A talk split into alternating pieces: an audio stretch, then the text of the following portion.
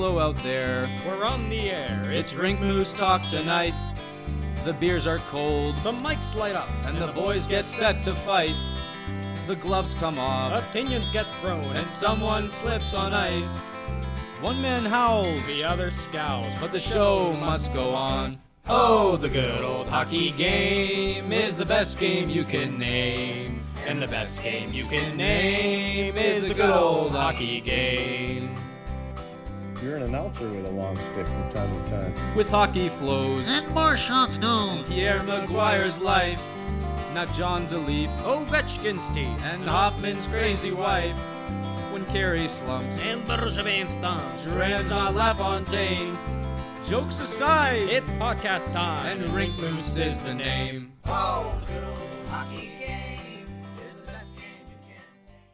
Greetings and welcome to episode four of the Rink Moose podcast, a weekly episodic podcast where two good friends get together and discuss all things NHL, as well as their implications in fantasy hockey. I'm one of your hosts, Nick Cost, along with my good friend, Kyle Knights. Kyle, how are you today? Oh, hey, Nick. I didn't know we were good friends. That's nice of you. I mean, I feel like we wouldn't be doing this podcast if we weren't. I don't know. I, I've been told never do business with a friend. So. Oh, is that is that so? Yeah, but uh, you, Uh. seem, you seem like you know your stuff about hockey, so uh, I'm willing to give you a pass on this one. Oh, I, I- okay. Likewise.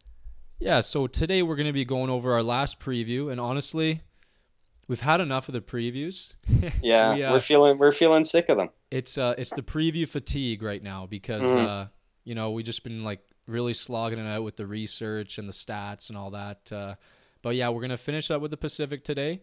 Uh, again, we're gonna go bottom to top, and uh, this one's gonna be very interesting because we have a couple of trades to to uh, to break down and digest, both the uh, Pacioretty trade and the the Karlsson trade. So it's gonna be a very interesting episode, and uh, I hope you guys enjoy it.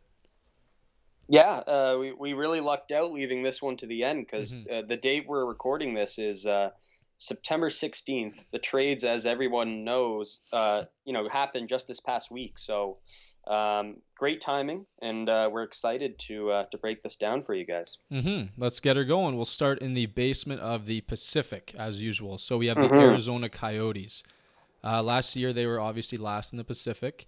They were led by, by Clayton Keller with 65 points in his rookie year, which uh, honestly a lot of years that would have won him the Calder, but they had such a good rookie crop last year. Um, Derek Stepan with 56, Domi with 45, who's now in Montreal. Oliver Ekman Larsson had 42 points, and uh, Dvorak had 37. Uh, they have a couple of key additions, and uh, we're going to dive into one of these guys in just a sec. Um, they have this guy named Alex Galchenyuk, who they got for Max Domi. They also got Hinostroza and uh, one other guy. His name is Mikhail Grabner. Grabner. Yeah, I had it misspelled here. I was like, what the hell is this guy? but uh, yeah, the, the Galchenyuk trade. So this has kind of been brewing for a long time in Montreal. Eh, he was a guy they kind of drafted as a center, but it never really worked out. I know the coaches, for whatever reason, were very reluctant to play him there. He had that 130 goal season. Um, and then since then, it's just it's kind of been like off ice issues and you know character in the room and that kind of thing. And we we really haven't seen what this guy can do when when really let off his leash, so to speak. And I know he's gonna get a lot of center time in uh, in Arizona for sure. Uh, apparently, that's the one of the first things he asked when he got traded to Arizona was, Mhm. "Can you give me a chance at center?" And they said, "Absolutely."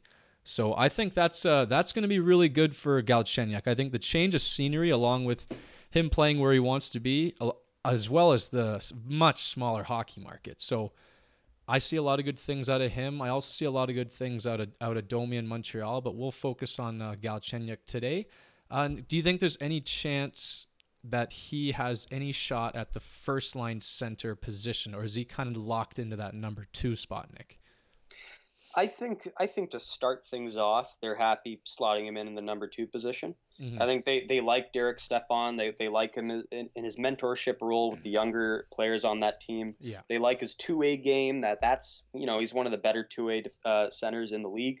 Uh, Galchenyuk obviously still working on his defensive part of the game. I mean that was that was a big reason why he was ultimately ousted from uh, from Montreal. So I, I think they're happy to have him slotted in at number two. I think he's happy to be there, like you said. He he he kind of you know he's going to have a lot more freedom not playing for Julien anymore. And uh, I, I, I I expect a great season from him. I, I expect him to be able to put up 30 goals. Mhm. And, uh, you know, I, I, I could see him making a presence on that power play unit. He's always been a good power play, power play player, led Montreal in the power play in points uh, many years. Mhm. Um, so, yeah, I, I'm excited for the player, and uh, it should pay dividends uh, for whoever owns him in fantasy. Yeah, I, I like his skill set. I'm looking at his potential wingers right now, at least on five on five. It doesn't super excite me. I, I see uh, you got Christian Fischer on that left side, Perlini, and then on the right side you have Hinostroza, Grabner, and those kinds of guys. Um, yeah, five on five doesn't super excite me, but that power play is going to be talented. You've got Oliver Mhm. Ekman Larsson along with Clayton Keller. And I think um, in terms of Arizona, when I'm looking at like a fantasy perspective, I'm looking at kind of whoever plays with Keller and whoever's on that uh, that top line is going to be a, a guy to look at. But I- I think Galchenyuk's capable of a 30 and 30 season, about 30 goals, 30 assists. Do you think that's kind of that's fair for him? Yeah, I, I- think if you were to set an under over under, I think something like 60 points would be good. Yeah. Um, we'll see how well he acclimatizes to you know playing there because it is ultimately just his first year. Um, in fact, if I were betting, I'd say he he'd be he'd be just under 60 points. Yeah. Uh, that that's kind of where I, where I'd put him. Um, but you know, I would at the same time I wouldn't be surprised if he could surpass that and maybe hit 65. Mhm. Um, and you know, he's al- he's always been a high volume shooter, so you're going to get that out of him. Um, so I think that's great. And uh, and who knows? Maybe, maybe you know, five on five, he gets some time with Clayton Keller. I know I know that's not you know what they have in place right now, but uh, who knows? May- maybe you know he, he does end up playing with some better line mates. Mm-hmm. Now, I want to rewind uh, about three years and a bit to the 2015 NHL entry draft. Okay. We've got Mhm. Connor McDavid goes number one overall. We've got Jack Eichel. Right. Bud Light Jack goes two. Now, who goes three, Nick? The Pizza Man. The pizza man himself, Dylan Strome. So Yeah. it it's a it's a curious case because that was, as we know, a, a super strong draft, and in that top ten, the rest of those guys in that draft has have all gone to already kind of make names for themselves. Dylan Strome at three overall, he hasn't yet hit his stride in the NHL, and it seems to be that he he's the kind of guy that does everything right in every other league. I mean, he lit up Junior. He's he's just finished lighting up the AHL. He's he's done it everywhere. But can he put it together in the NHL? I haven't really found out why he's had such a problem to uh, to stick in the lineup, but uh, I don't know. Is this his year to actually get uh, some good NHL time, or is he I yeah. down for the I, AHL a little bit more? I think this is this whole show has been going on for too long. Yeah, I, I think he's old enough now. I feel like you ought to just let him play for the whole, you know, as long as he possibly can this year, and uh, and see what happens. I, I think it's he's got to play better than he has in the past. I mean, he can't he can't you got to believe he can't play any worse than he has in the NHL. yeah, So um, yeah, we'll, we'll we'll see we'll see what happens. I'm excited for him. I'm also excited for uh, uh, Lawson Crouse. Um, you know, he, he was also a highly touted prospect uh, Mhm. a, f- a few years ago, so we'll see how he slots in. Mhm. Um, and yeah, I, I, I like I like the youth on this team. I, I like the prospects coming in. I thought they had a really good draft this past summer. Um, they they off they, they surprised me with their draft. Um, yeah, they picked Hayton, who, who I, I, you know, some people kind of questioned because he wasn't projected to go that high, and they, they took him with what, what number was it? It was a top five, Five. pick, right? Yep. Yeah. So, uh, so I, I was, I was surprised to hear that, but ultimately, I think they made the right move because it addresses, uh, you know, an organizational need at the center position. And uh, for a team that's been getting a lot of shit for being like a analytically run team, Mhm. Um, I, I thought that was a very good pickup. So I like the youth coming in. I like the coach who came in from Pittsburgh. He seems to be like a, a player coach who, you know, seems to get a lot of respect from the players.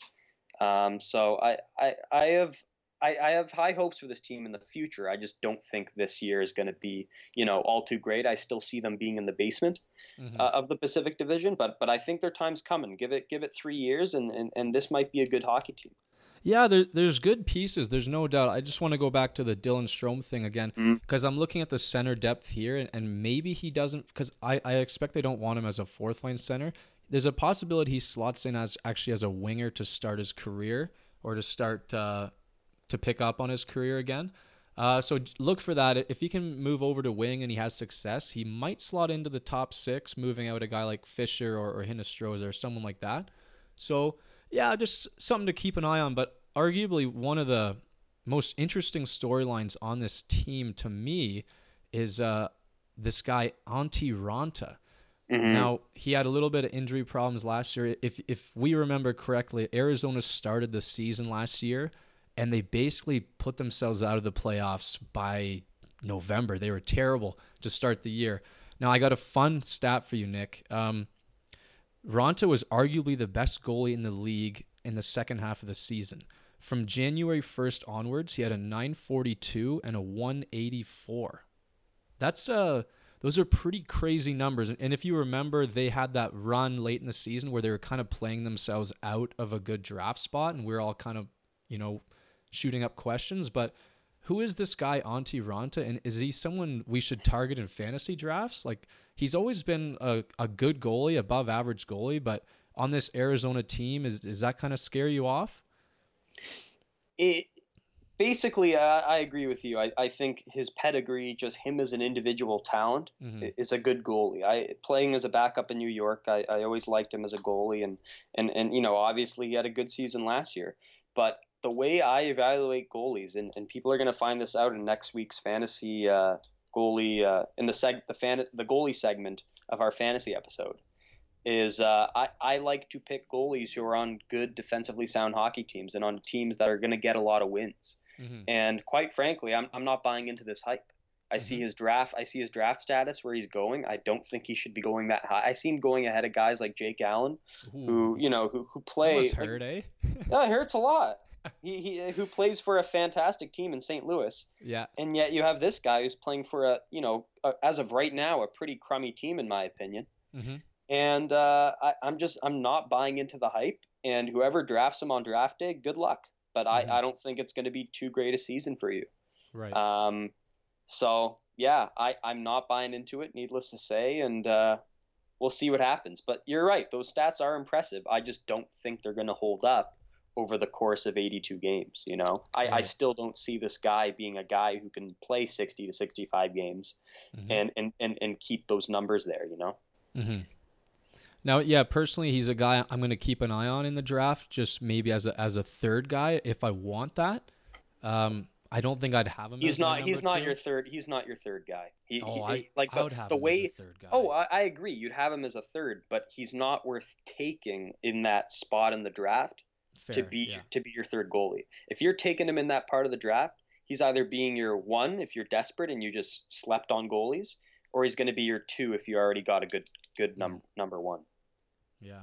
He So- just uh th- those splits are just so so endearing, you know? We'll see. I, I'm not buying into it, but we'll we'll, we'll see.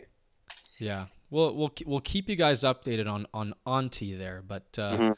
Definitely a a very interesting story from last year and you know if if he does it again in the first month, then I'm to I'm probably going to target him for sure. After after if he can prove himself for a month, I'm I'm going to pick him up. That's fair. All right, might as well move over to, to the Vancouver Canucks now if Sure. you're uh, if you're all right. Let's do that. So Vancouver was seventh in the Pacific last year. Uh, their leaders were Brock Boeser with 55 points in 62 games as a rookie. Again, fantastic. If if Barzal wasn't uh, wasn't doing what he was doing, Boeser definitely would have uh, competed with Keller stride for stride for Calder. Uh, then you had the Sedins. Those uh, those guys are out of town. Uh, Daniel had 55. Henrik had 50. Horvat had 44 points in 64 games. And uh, Alex Edler, as a defenseman, put together a good season with 34 and 70. Um, now, in terms of offseason, they didn't make a whole lot of moves, but they are adding a very important piece. So I'll go through the the ads here. They got Anton Roussel, Jay Beagle, Nick Schaller, and uh, the big piece they're really adding is from within the system. Is his name's Elias Pettersson, the the super talented Swedish phenom who put up near historic numbers in the Swedish hockey league over there. Um, this guy's got just so much hype coming into this year. A lot of people have him pegged as the uh, the Calder favorite. Uh, he is a centerman, and uh, he's gonna get a, some first line power play time. And uh, I don't know this team. They they lost the the Sedins. They've got this this youth coming in with Boeser and, and Pettersson. I, I don't see them really moving up in this division, however, just because everyone else is so strong. But uh, but there's definitely some some reasons to be excited for Vancouver fans. This this team in four four to five years time is going to be a very good hockey team, Mm. and and that that speaks not only about the team and the young kids they got coming up because because I see names like Quinn Hughes and Adam Gaudette and Oh, yeah. Thatcher Demko and, and I and I'm sold. I, I know these guys. I've heard about them Mhm. for for a long time, and uh, I, I when these kids develop, this team's going to be good. Um, and and not only that, in four to five years' time, those Californian teams that you know we're talking about is consistently making the playoffs. You know, as we speak right now, they're not going to be very good because th those older guys No. they've got, you know, those those guys in their low 30s, to low to mid 30s, who there's a lot of them on Anaheim, lots of them on San Jose, lots Mhm. of them on LA. Those teams are going to have to rebuild eventually. And so I think for foreseeably in the next four to five years, this Vancouver team could be, you know, that one of those new Californian teams where you're making the playoffs every single year. Um, with that said, this year I think is going to be another long season in, in Vancouver. Would you agree with that? I would definitely agree because you like the Sedins actually they still produced last year, and, you're losing 105 points between the two of them. Uh, so and they were 26th in the league for offense last year. So there's a bit of a scoring problem, even with uh, guys like Pettersson coming in. But uh, at the same time, there's there's key pieces around this lineup that are very valuable. I think uh, guys like Boeser would what really jumps out at me. I look at what he did, did in his uh, in his rookie year, and the sky's the limit for this guy in terms of scoring. He put up 30, he put up 29 goals in 62 games. That's around a 40, uh, 40 goal pace. So uh, I just have a ton of hope in, in, in this team for the future. But as you said, it's just not the year quite yet. The the blue line's a little bit thin, and um, Markstrom's a good goalie. He he's got uh, he's got something to prove too. But you know, just uh, keep an eye on these these key guys, and uh, we'll see what Pettersson can do in his first year in the league. I know he he really ripped up rookie camp too. So so far, everything uh, everything's turning up uh, roses for this guy. Yeah, no, I I I'll I listen to Vancouver radio about once a week, and uh, for so long they've been talking about uh, this Elias Pettersson kid, and I, I haven't had the opportunity to to see him play Mhm. very much, um, but from just the reports I've heard, he's he's really gonna he he is a big favorite to win Rookie of the Year. I I know Mhm. Boeser Boeser, you know, a lot of people argue could have won it last year had he stayed healthy. Mhm. It would have it would have been a really fun race between Yep. him and Barzal. But uh, but boy oh boy, this Pettersson kid, they're they're saying he is a huge favorite to win Rookie of the Year. So um, you put him in the lineup. You know, if Boeser has another good year, uh, there's going to be some fun nights in Vancouver. I, I Mhm. just you know over the course of 82 games, I, I think we still know who the who the top guys in- this division are. Yeah, and I I just want to highlight a guy that might be worthy of targeting later on in your draft. Is some guy we mentioned earlier. His name's uh, Alex Edler. So he is now their number one offensive defenseman. He's going to be on that number one power play. He put up good numbers last year, and he's the guy that gets a hell of a lot of hits too, if your league counts that as well. So um, with this guy, full season, look for about uh, you know 200 shots, about 40 points, and about 150 hits. It's a it's a very solid ad late in the draft for uh, for defenseman.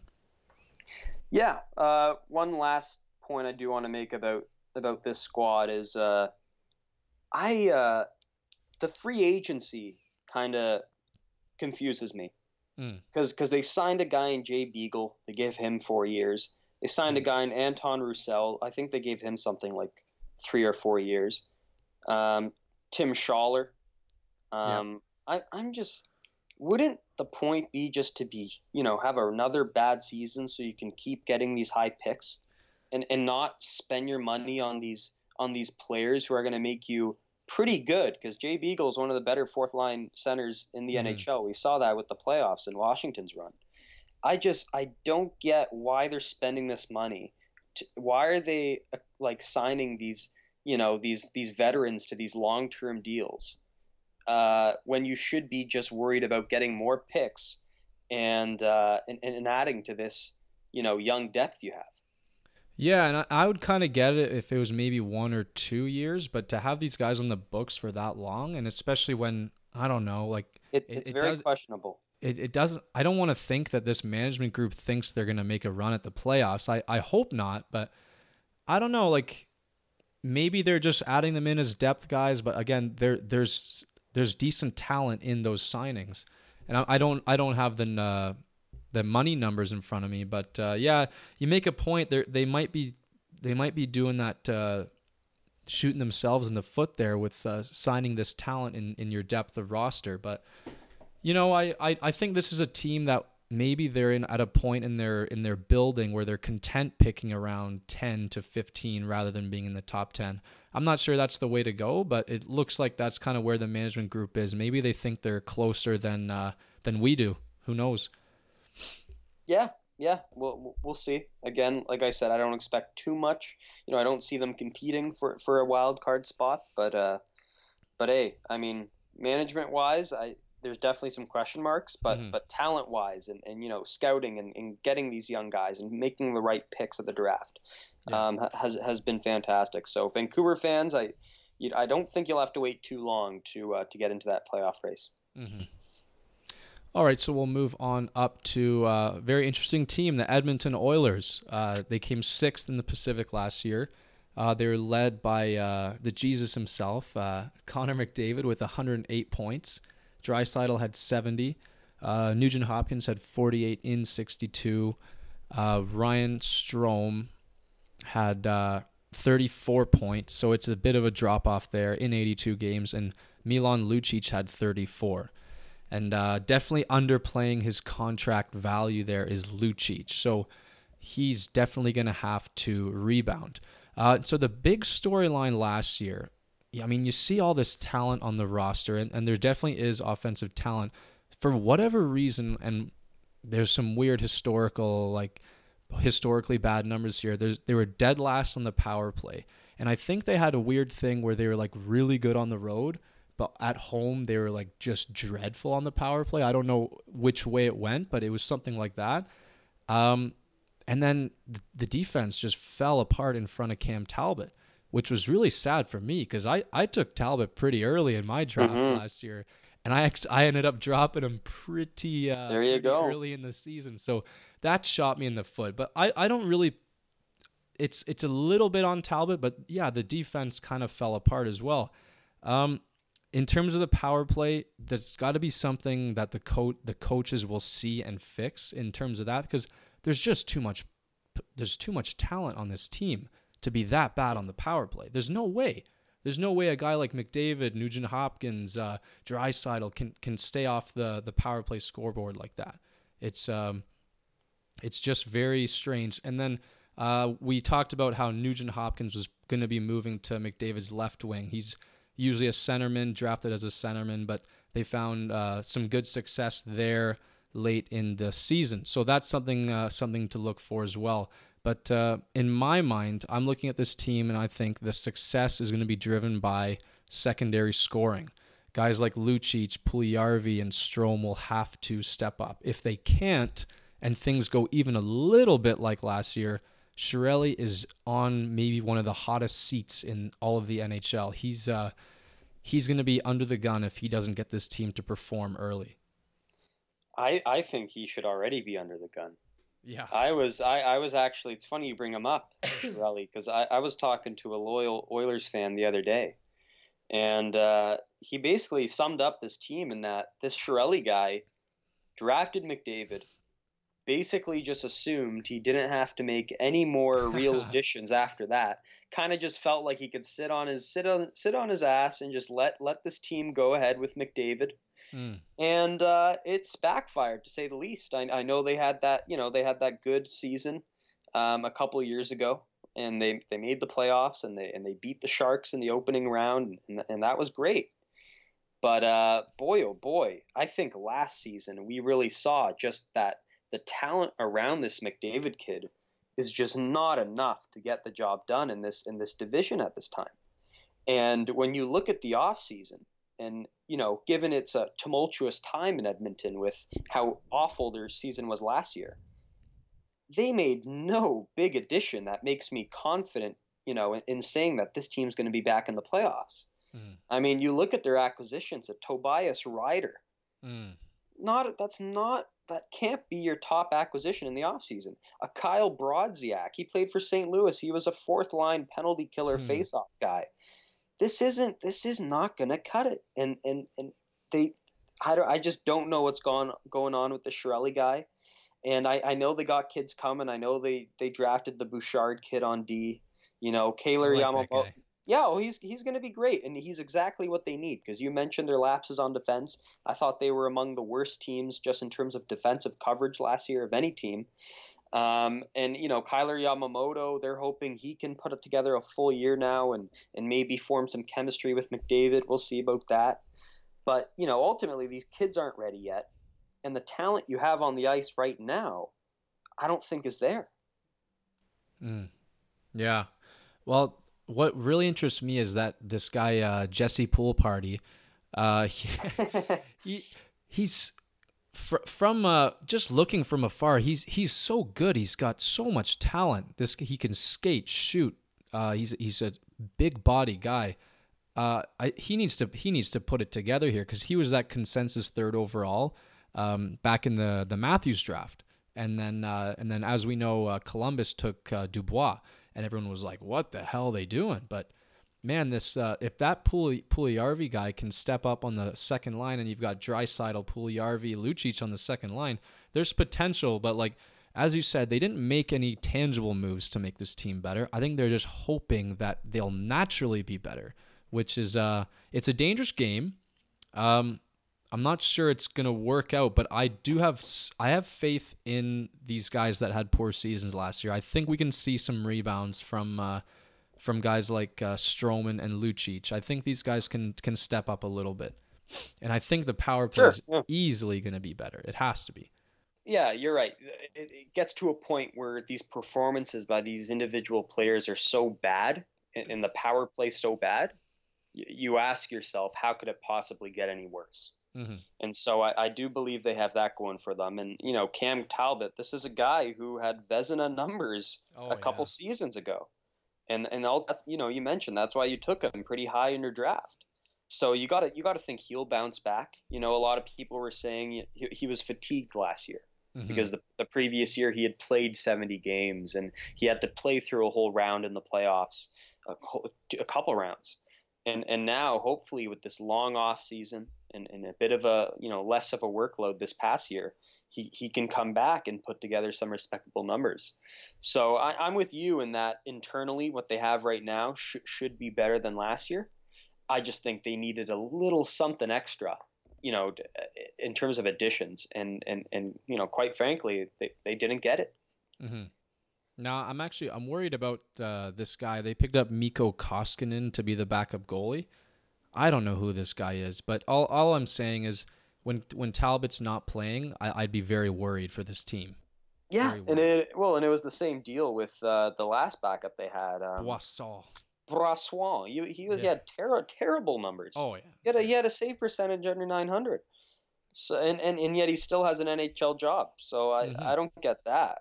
But uh, but I'm with you. It seems like they they they're a, it's like they they have restraint from getting a you know a decent backup, and uh, it, it might hurt Talbot again because you're essentially asking this guy to play 70 games once again. Mhm. And in today's NHL, I think that's just too much for a goalie. I think we've seen goalies try to do that, and they just they eat shit come the tail end of the season. We, we saw that with Vasilevskiy, and he, he even admitted himself, you know, in today's day and age, you can't be playing 65 plus games or else your body's just going to give out. Yeah. So they, they got to be more careful here with Talbot, and I, I don't think this move by you know not not settling for a for a good backup or at least a decent backup, Mhm. uh, I I don't think that's gonna that's gonna help very much. Boy, I I look at a guy like Philip Grubauer. He would have looked good on Edmonton.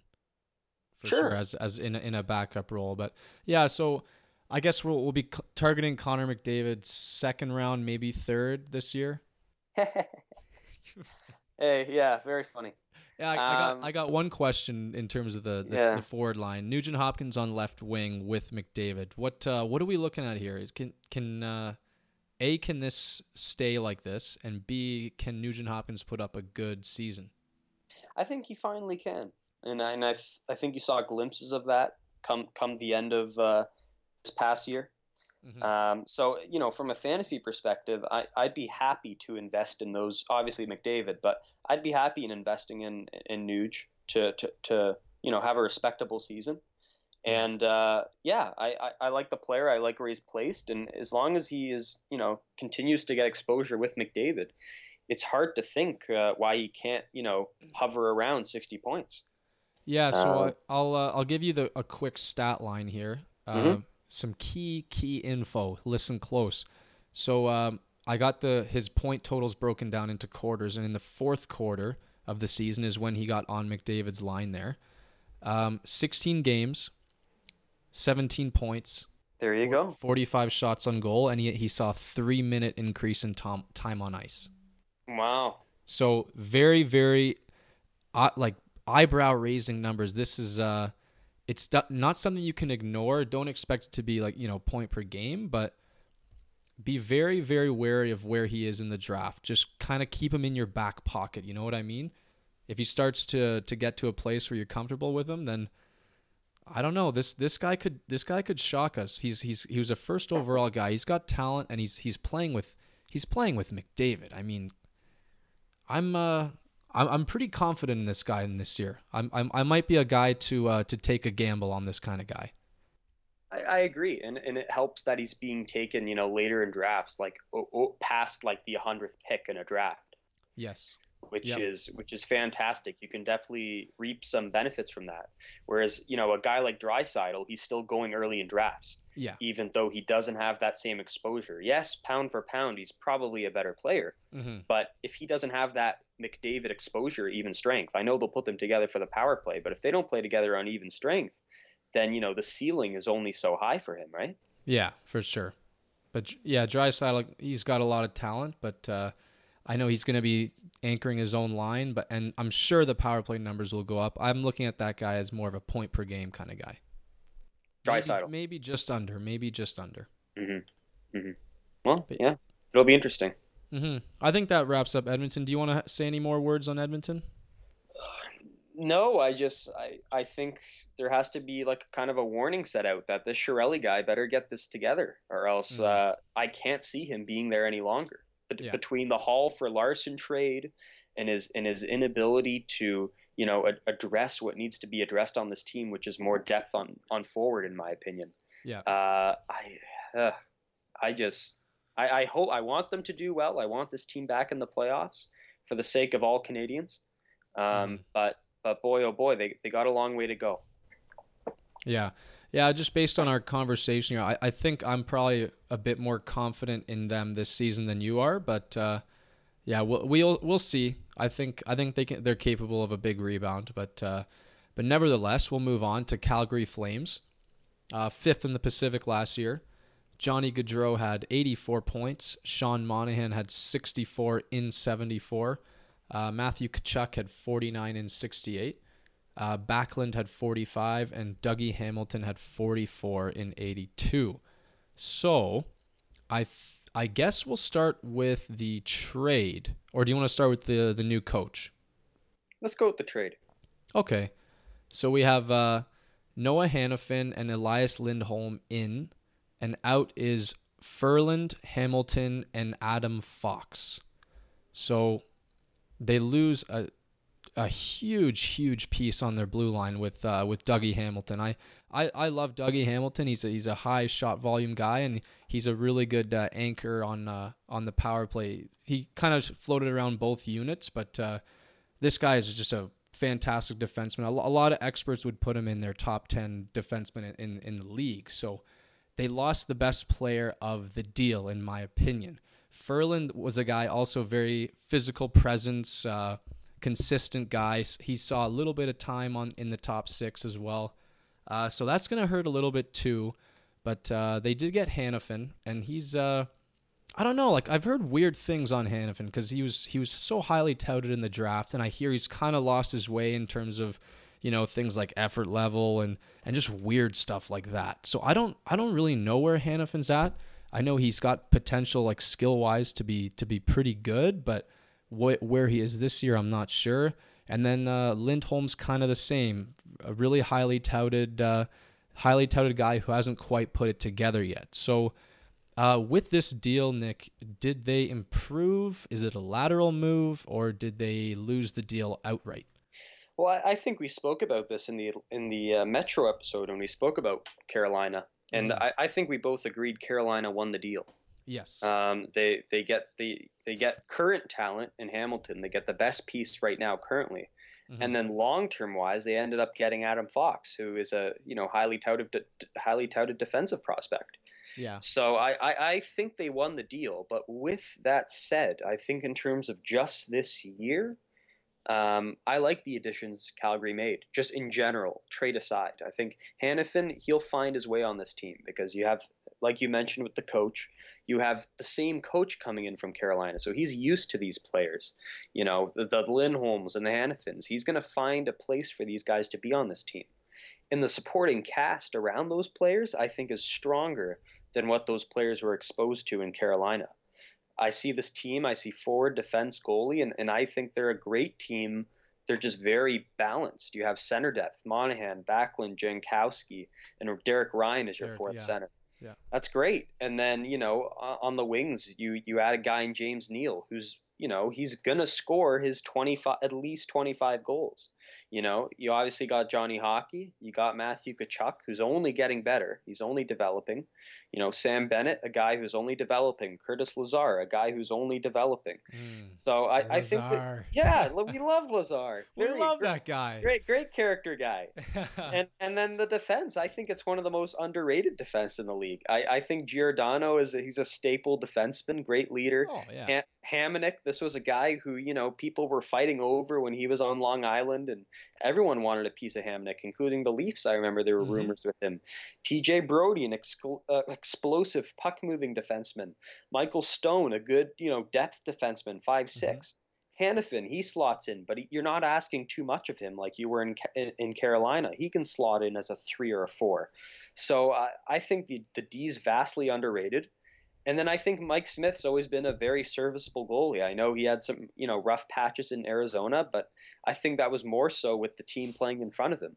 So in contrast to Edmonton, I, I'm actually very high on this team, and uh, I think in terms of just having a balance and having a coach who can, you know, put everything together. Because we spoke last, you know, in the Metro episode about how Carolina was one of the best teams in shot suppression. Mhm. And the big point of that was Bill Peters and the system he had in place. So I think you put in Billy Peters with this team. I think he's got more to work with than he had in Carolina, and uh, and I got high hopes for this team. Yeah, I, I agree with everything you're saying, minus one thing. Mhm. The uh, I don't love the center depth. I like I love Sean Monahan. I you do don't know not li- Mark? You don't know Mark Jankowski? oh come on, come on. He's not he's not going to be in He's the top great. six. He's great. No, no, no. But as, as like a third center, he- sure. yeah. he fills his role. My, my point is, guys like Derek Ryan and Mark Jankowski, they fill their role admirably as three or four centers. Okay, Mm. Yeah. may, maybe they're missing a number two center. Okay, M- Michael Backlund, I agree, not the best number two center, but you know, in terms of, I, I think everything else around the team can make up for that one blemish that you just pointed out. I think it's it might be, yeah, uh, yeah. I just I I just really zero in on Backlund as their number two guy. That that's what kind Yeah, of sets hurts. me off for that center depth. Ev- everything else is great. I, I like their wingers a lot. Matthew Tkachuk, oh he's he's fantastic. Um, James Neal, he had a great season last year. I probably won't do the same kind of numbers, but he can put up over 25 goals easy. Uh, Lindholm is gonna is gonna jump in there. And you're and you're not the- you're not asking too much of Lindholm. You know, if he No. plays on the third line, that's more that that that serves him better than what you're asking out of him in Carolina. yeah, And then and then like a Troy Brouwer, I loved this guy when he was in St. Louis. Very character, net front presence kind of guy. I'm I, I'm a fan. Mm-hmm. But go, I, go and I on. love I love their D. I, I love Mike Smith. I think he's got a lot. He's got a lot more uh lot, lot more years in him. Not a lot, but a couple more years. Uh, I just think they have an a, an Achilles heel at center, and I think everybody kind of knows it right now. I think everyone's gonna know. Okay, that's where they're gonna be. f- Um, that's where they're gonna be weak. So I think uh, teams will be zeroing zeroing in on that on that weakness. But yeah, there's there's enough talent around those guys to to maybe make up make up for it. But yeah, I don't know. Uh, just personally, I I I don't. Ha- I'm. It's like this. I'm probably more high on Edmonton. You're probably more high on Calgary. So maybe we have those kind of uh, kind of differing opinions. But uh, I I do like this team. It's going to be interesting for sure. Yeah, I, I, I think we can agree on that. That'll be a fun little thing to keep track of over the year. Who, whose team, you know, ultimately does better. Mhm. Um, and yeah, before we move on, I just want to apologize. Troy Troy Brouwer is actually with Florida now, so Oh, uh, okay, yeah. that's a that's a point that that's a point against me because I, I I like the player and now he's in Florida. So good for Florida, not so good for Calgary. But Mhm. any, an- anyways, uh, Yeah. let- let's move on. Yes, Calgary Flames. Good luck, Flames. now on to one one of Nick's for some reason favorite teams, the LA Kings. Yay! What the hell? Okay. they finished fourth in the Pacific last year. They're out in the first round via Oh, Vegas boy. Golden and, Knights. and that was a bad first round. what? But what was that? What was that? What was that stat I gave you? I, they scored six goals the whole the whole series Yeah, or something. yeah. Was That's it four awful. or five games? They went out. They were swept. Oh, they were swept. Yeah, yeah, They- okay. they didn't. games. They didn't win a game. Wow. Wow. Wow. hmm wow. hmm I can't say I'm surprised. Oh, God. Boy, you're rough. You're. let- uh, I just I don't like this team. I'm I'm going to tell you right off the bat. We'll get into it in a sec. So uh, yeah, I'll just give you the leaders. Kopitar, MVP caliber season, 92 points in 82 games. wow. Dustin Brown, 61. Wow. Drew Doughty, 60 points. Wow. Tyler Toffoli, 47. yeah, everyone else was pretty lousy. Jake Muzzin actually 42 in 74. That's But pretty he, he's, good. he's always been a good under the radar defenseman that Yeah. you rely on in leagues. Oh, super solid guy. He, he looks like a real hockey player too. Oh yeah. and that's the main thing. Hmm. So uh, they add this guy. I don't know if you've heard of him. His name's Ilya Kovalchuk, hmm just coming off an MVP tournament at the Olympics. Does he deserve it? I don't know. Probably not. so what? I think Kovalchuk's uh, what 44, 43. I have no fucking clue. Oh, he's 35. I'm fucking with you. But ah, you know, you, you want me to tell you why I don't like this team? Go ahead, and I'm gonna counter it, and I'm gonna I'm gonna win this debate. No, no, no. Okay. I you watch you watched the playoffs last year. You watched Yeah. them play the the the misfit Golden Knights. Actually, that that guys? team that team made the Stanley Cup final. I know. Let, let me finish. beat let me your finish. Winnipeg Jets. Let me finish. Who are these Golden Knights? And what is this LA team doing? They can't skate at all, can they? Well, all of their their average age is probably around 35. Mhm. And then you add a guy Kovalchuk who's 35. So they, they don't move the needle there. I don't know like this is a fantastic defense, okay? I'll, I'll give you this. This is a fantastic goalie. But the it's just a slow team. Now I, I, I look at the players, they're great. You got Kopitar, you got Carter. Uh, but I will say their main guys all had over the over the top good seasons last year. Kopitar's put up a career year. He's never had that those kinds of numbers.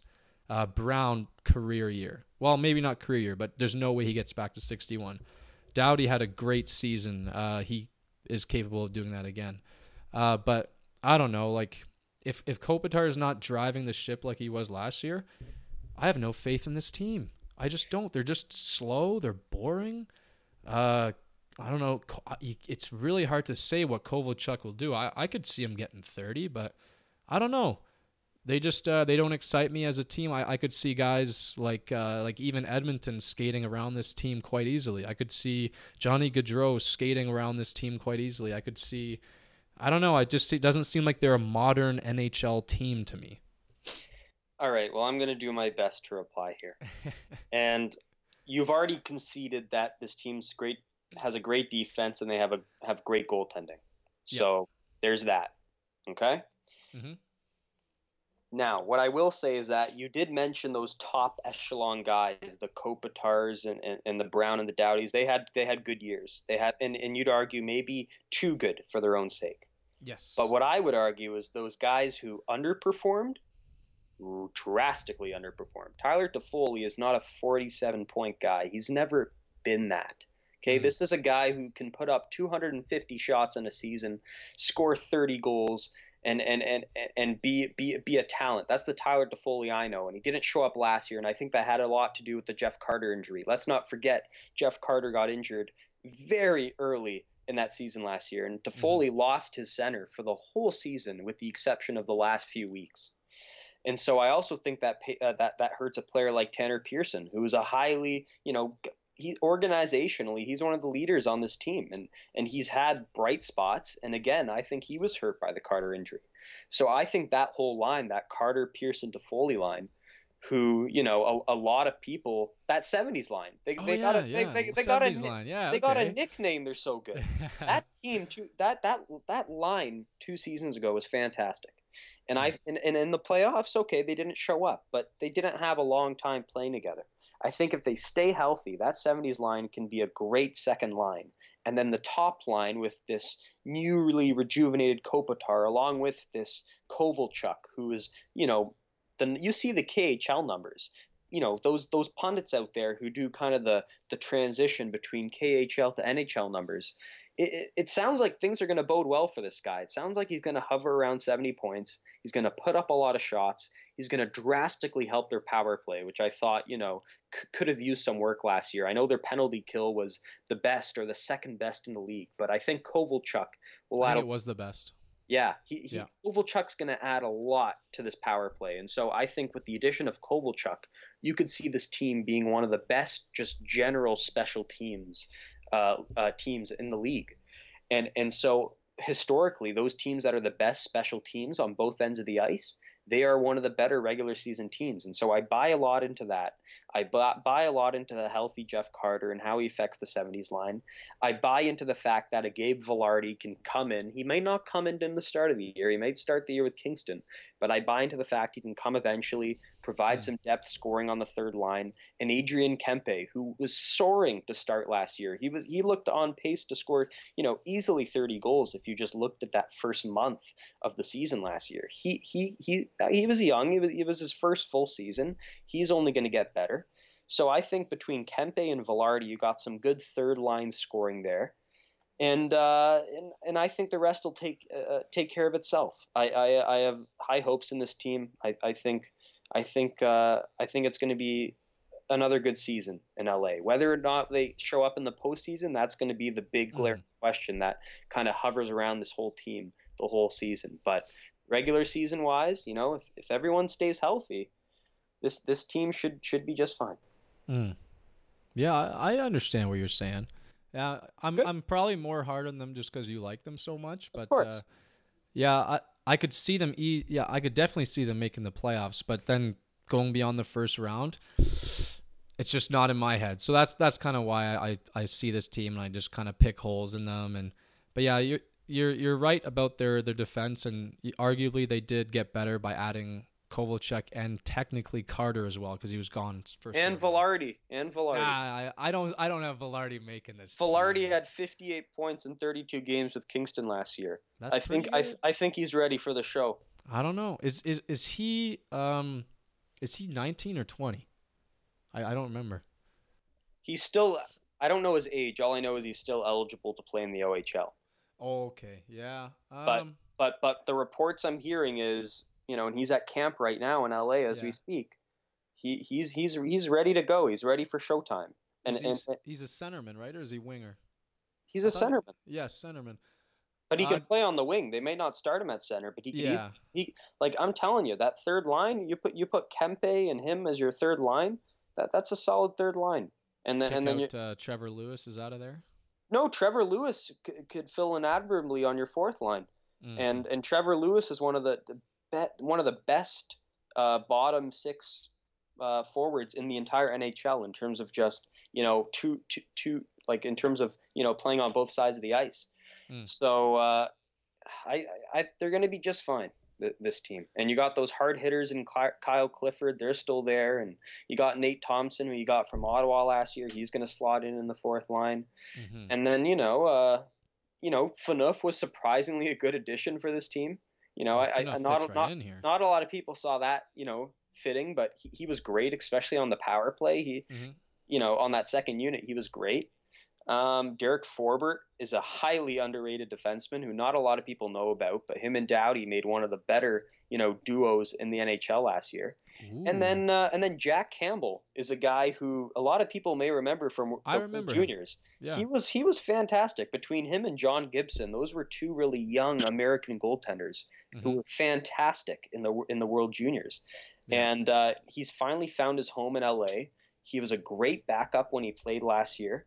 Um, he, he, I would not expect him to play this well, but he had some great numbers. I, I wish I had them in front of me right now. But uh, he was fantastic. He, he, he made the uh, you know Peter Budaj leaving pretty much mean nothing.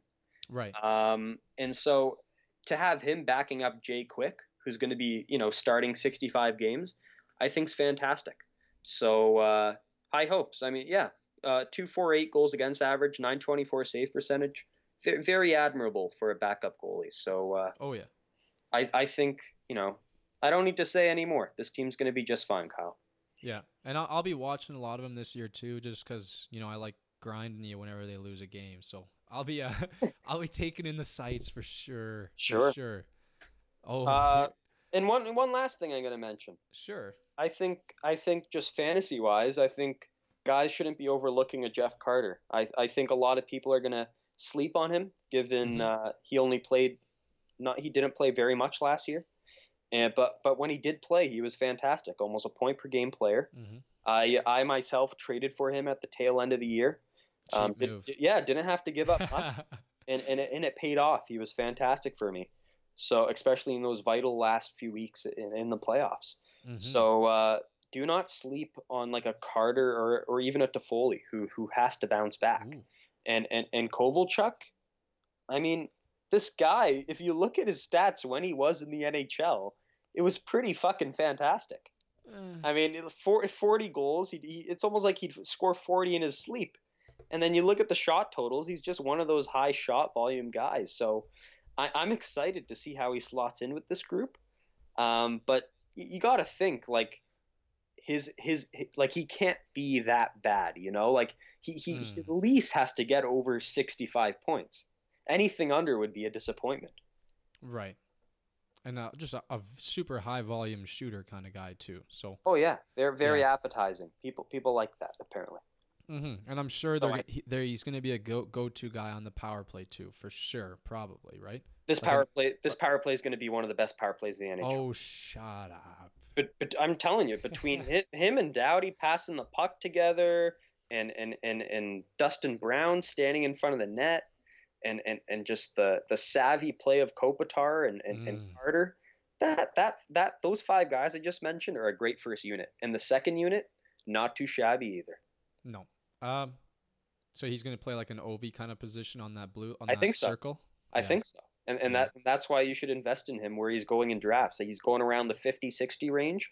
I think that's totally fine. And, and I think you can safely pick him up there. Could be wrong, and, and you can you can call me out if I'm wrong, but I, I think Mm. he's going to be just fine. Yeah. All right. Well, well said, Nick. I uh, I like I like the analysis on the team. I think uh, I think that pretty much wraps it up. I like uh, put put it this way. After hearing you talk about them, I'm more high on them now. Good. How about Uh, that? I'm, I'm glad. I'm, I'm glad my wisdom Yeah, helped out. and that's all I can give you. what? All right, let's move on to. Ooh, here's an interesting one, if I do say so myself. The uh, San Jose Sharks. Um, so they finished third in the Pacific last year. They lost in the second round to Vegas. Uh, they were led by Brent Burns with 67 points. Pavelski had 66, Couture had 61, and Hertl had 46. Uh, these guys are not up to much in the offseason. So let's move on. No, yeah, let's let's let's dive in. Some something happened to this team not too long ago, a couple days ago. The uh, the Erik Karlsson trade. So uh, I guess l- why don't I break down the uh, the players moving the player movement here. Sure. Ottawa receives Chris Tierney, Dylan DeMelo, Josh Norris, Rudolfs Balcers, a first round pick in 2019 or 2020, a second round pick in 2019, and a conditional second rounder in 2021. Uh, so, yeah, the the picks there they do have some conditions attached to them. I don't have that information in front of me, but I think it's something like uh, if San Jose were to make the finals in 2019, that second rounder becomes a first. Um, and then whether it's 2019 or 2020 for the first, I'm not sure. But uh, what do you make of this return for Ottawa? I think it was lousy as fuck. I think this is an embarrassment of a trade. I think I think Dougie Wilson straight up ripped this team apart and he totally thrifted them. Wow. It, it's not even close from and and I'm not an expert on prospects. I, I I'm not gonna I'm not gonna admit that. But from the pundits, the the scouts out there who know these kids well, you know, this Balcers kid and this uh, who's the other kid? uh, Josh Norris. Josh Norris. These these guys. I, one guy led the Barracuda in goals last year. Okay, big deal. Who the fuck is that? Uh, yeah, I, I don't know. One one of them. I don't know. One of them led the Barracuda, Ah. and, and that's what. That's okay. Fu- yeah, but he's like 24. He's not like some young stud who's already tearing it up. And and and the other guy. Oh well, he's he's good friends with uh, Tkachuk, and and they were good friends in in in, in Oh university. yeah. Big fucking deal. Who fucking So- cares? I don't. I'm not buying into this. I think this was awfully done by Pierre Dorion. I think there needs to be some investigative journalism done Oh, as as as to what the return was for Karlsson back at the trade deadline, what the what the return could have been back at the draft, and they, they need these reporters need to find that out so that if the return was higher, which I'm sure it Mm. must have been, then Oh, this load of shit, then then th- these guys can be held accountable, Dorion and Melnyk. Mm. So I, I I think it was totally awfully done management wise. I think this return is nowhere where it needs to be. Yeah, they get a first round pick. Maybe they get a second one if San Jose makes the cup final or whatever the condition is. Um, but either way, it's going to be a pick somewhere in the late 20s, given how great this team looks on paper now. And uh, the reality is, you traded away a superstar. You traded away the greatest franchise player. All with all respect to Daniel Alfredsson, who S- Sens fans adore. Mm. This was your best player in organizational history, and you got thrifted, big time. Um, and in fact, th- this is almost this is fantastic. I was, uh, as you know, uh, we're Toronto residence is. You know the Tim and Sid show, right? Oh, I heard. I saw the show, Nick. Okay, it was so- so- fantastic. Okay, so uh, yeah, this was by no means I did the research. They did this research, and I love this little segment they put together here. They basically got four quotes from Melnyk and Dorion oh, I remember in, this. in the past year. Okay, so I- I'm just going to read this out. November 6th, 2017.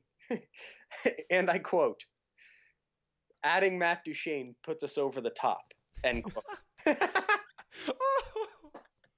so you basically have a guy thinking his team's going to come first in the Atlantic now because they add a Matt Duchene.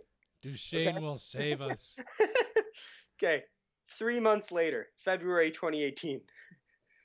Dorion and Melnyk decide a rebuild in, tra- and trading their captain is necessary. Several months later. Three months later, what a what a debacle! How do you go from over the top to rebuild? Exactly. That makes no sense. It's like it's like kindergartners. Um, okay, just a few days ago, in that embarrassing video starring uh, Matt Borowiecki, who should get all the credit in the world for having to do that fucking Oh, SNL skit. It was like an Ah. SNL skit. Okay, and I quote Melnyk: "Right now, we're in a dumpster." no shit. we are in a dumpster fire, boys. and just How do we fix this? Let's trade Karlsson. you trade Karlsson and you make a, a, a, video that has no place being there. And and and three days later, this is Pierre Dorion quote, this is the right moment to rebuild our team. So I think just between that was all within a ten month little saga. What a what a debacle. And and and for someone who actually respected this team, because I believe their scouting's been great, Dorion, that's his background, is a former scout. I think the young kids, and we spoke them, about them in the Atlantic episode, they're great, and and I think that there's there's certainly prospects there that are that are great. But this trade, what what was a huge moment for this organization moving forward, they totally screwed up. Mm. I think uh, you you you mentioned that ten month period, and I, I was a I was a Sens fan when they made that that Hammond run where they had that historic run. I'm like, holy shit, this is a character team. This is awesome. You had the Craig Anderson's wife story. Like this was the character team in my mind, right? They had the the run against Pittsburgh where they they were one goal away from the finals, and I was like, man, I love Ottawa. This team is mm-hmm. awesome. And then in such a short time, I don't think anyone, any team in a in a long time has had such a cataclysmic fall from grace. Mm-hmm. It's Very well Dor- Dorion woke up one day, the wrong side of the bed, and said, "Well, it's over for this team. I'm gonna fuck this up." Yeah. And if I want to be really pessimistic, pessimistic here, Nick, I, I, let me just run you through the the return they got on these players. Okay, so Chris Tierney, DeMelo, Norris, Balcers. The the odds of one of these guys becoming a top six or a top four defenseman are slim. I know Chris Tierney's a, a solid guy. That's great. Congratulations. Uh, you've got a depth player. Now, I, now let me turn my attention to this first round pick. Okay, this is San Jose. This is San Jose with Erik Karlsson. This pick is going to be a late pick. It might as well be a second rounder. And last time I checked, the odds of a second rounder, late first rounder kind of guy becoming a top six, top four guy, they're slim.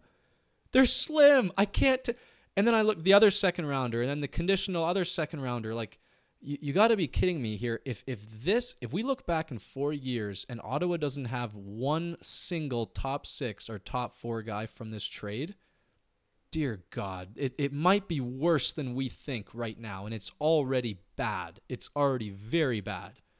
It's uh, Yeah. Another funny thing is Dorion has this weird obsession with uh, not wanting to trade his players within the division or within the East. It, it happened with with Hoffman. Uh, they they traded him to to San Jose. They probably took less than they could have gotten.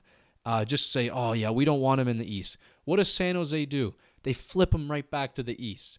Okay, so they, they they already screwed him once. Okay, and now they're going back to San Jose to give him arguably the best uh, defenseman of our generation, of this generation. Like you, you can't really sugarcoat this. Um, all I can say is is just buckle up, Ottawa fans, because it's going to be a very salty season, especially knowing that your first rounder just it, it just doesn't belong to you. I don't know what else to say. Colorado fans are going to be like, "Well, you know what? Even if we have a bad season, we're getting uh we're scoring big time either way." This is uh this is awful. This is just awful. and and I want to make three more points. Point number one is um, when when you look at that whole we don't want to trade Karlsson in the East thing. I don't buy that for shit, because basically what it sounds like is they totally took out half half the market where they could have traded this player to.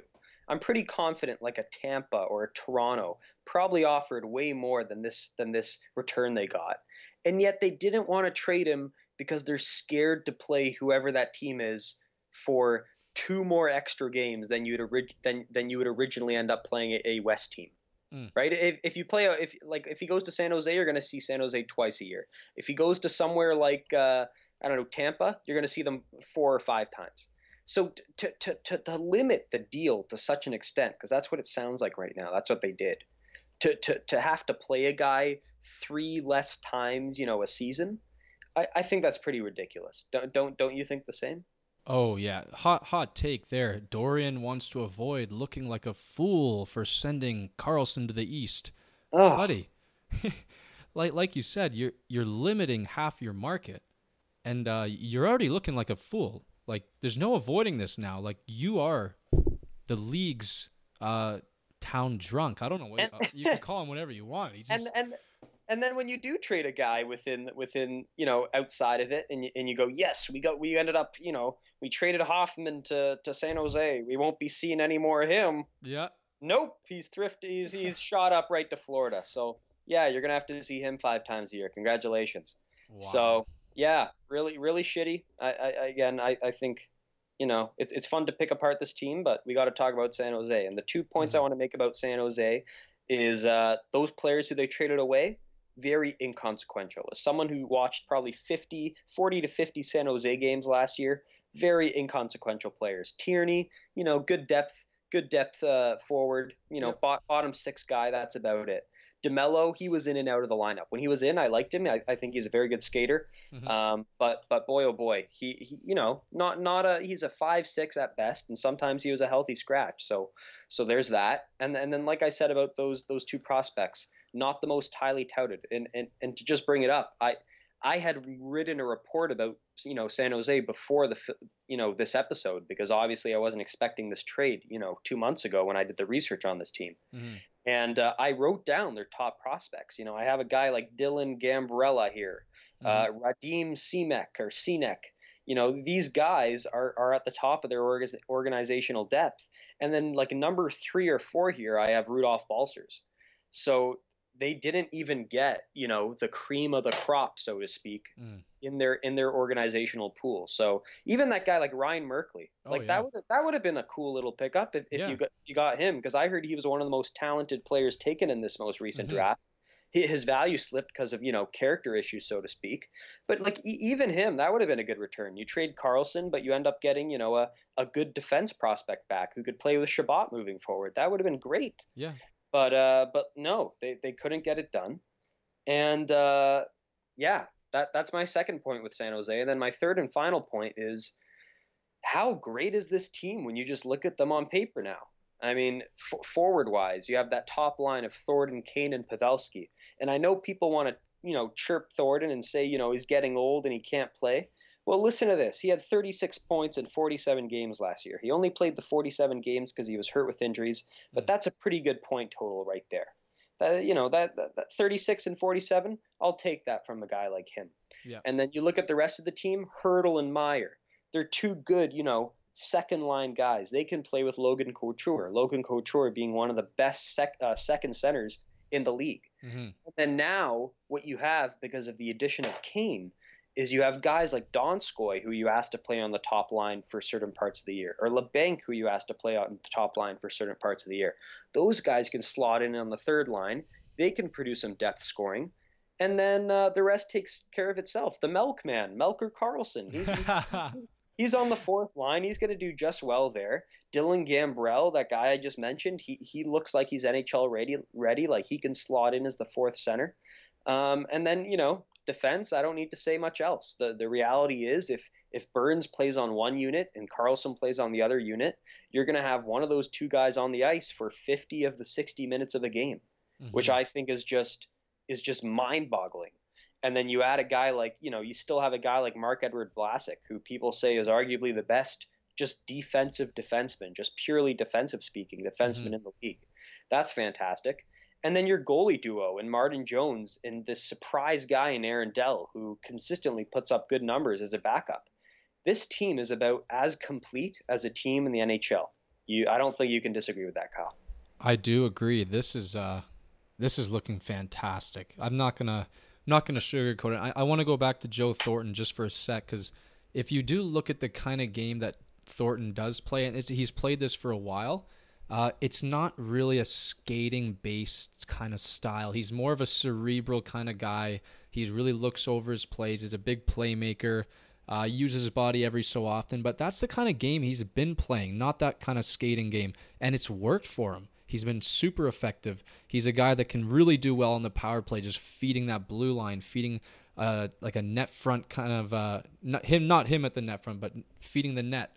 It's gonna be uh, it's gonna be fantastic. I mean, you can't poke hole in, poke holes in any part of this team. The center depth is there. The forwards, the the goaltending is is is is good enough. It's it's Martin Jones has proved that he can be an above average goaltender.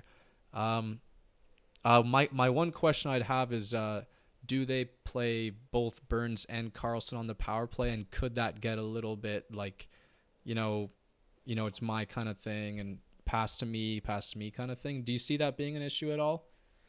Well, first thing I'll say is in the reports I've read, it looks like that's what they're going to start out with. Mm-hmm. They're going to they're going to have those two guys on the points, and then on forward they're going to have Thornton, they're going to have Pavelski, and they're going to have Couture, which means Evander Kane's bumped to the second unit, which I was right. kind of surprised to hear, but eh, we'll see. You know, Peter DeBoer, he'll he'll play around with it, yeah. and we'll see. But but from what I hear, that's what they're going with. And then to answer your question about the whole you know passing and shooting and who's going to have the puck and stuff, I don't think it's too big a deal. I, I think you know Pavelski and Thornton; those guys are more net front presence guys. You know, cerebral passers as well.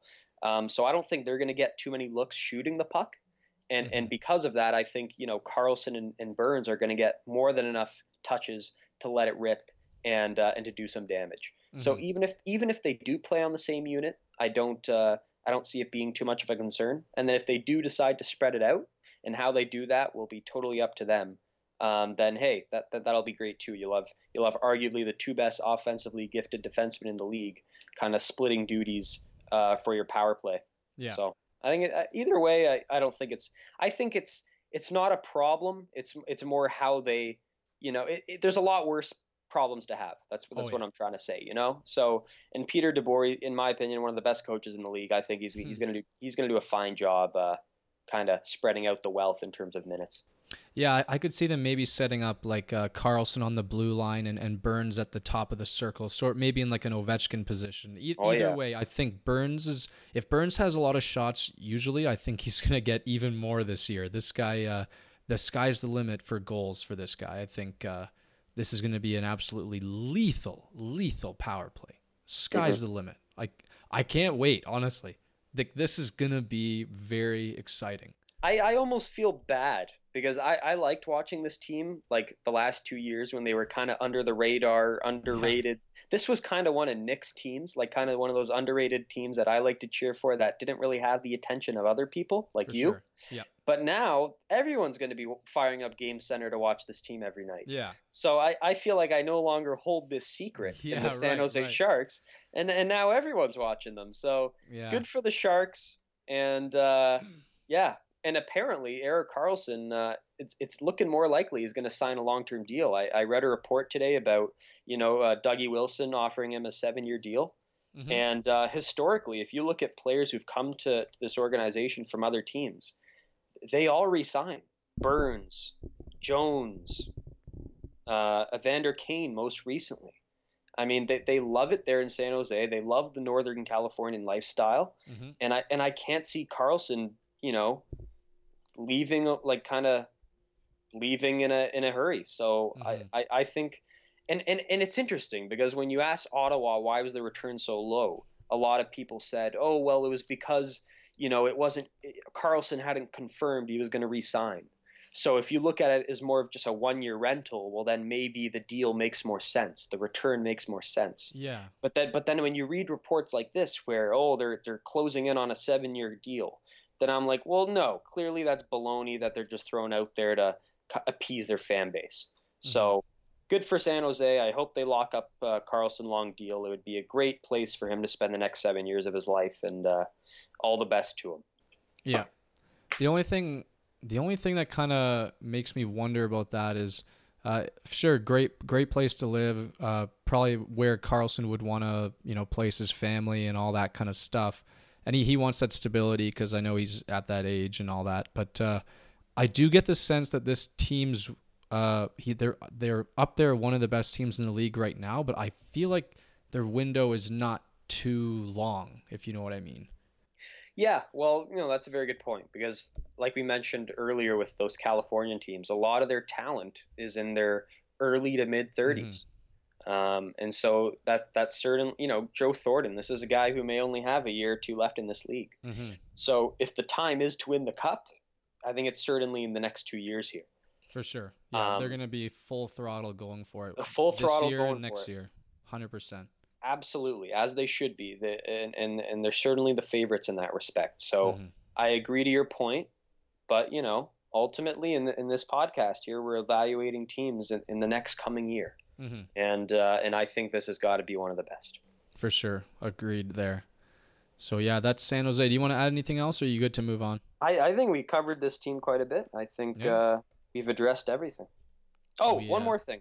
Oh yeah. Um, I want to have a little bit of a fantasy conversation about um, Martin Jones. Sure. because a point I have is while he certainly fits the mold and in goalies I like, you know, playing for talented teams, and, and I'm sure his his fantasy value has skyrocketed here in the last few days given the the Karlsson trade.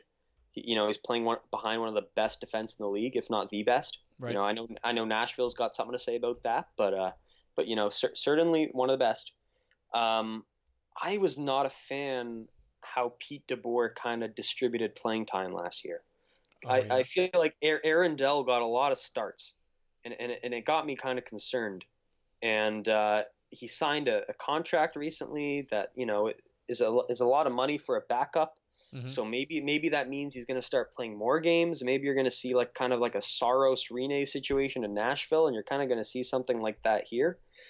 So it, raises concern about Martin Jones because I'd love to pick him as a goalie, but at the same time, I hate picking goalies who aren't necessarily going to get you know their 60 starts a year. So Mhm. what what do you think? Because that's kind of where I feel with this player. Um, well, I I look at uh, I look at the last three seasons. He's played 65, 65, and last year was 60. Um, he had decent numbers 30 wins, 915, 255. Uh, but we all know Aaron Dell's one of those backups who's kind of knocking on the door. It's some something what like somewhat like uh, like a Saros over in Nashville.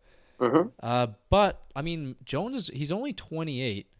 Uh, he's proven to be a, a good goalie for them. I don't see why uh, he would get below like a 55 kind of start um, season.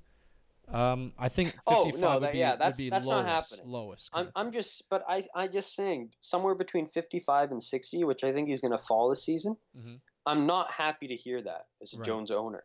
Like the the place he's going in drafts, he's going about you know 40 to 50th pick, somewhere in between there.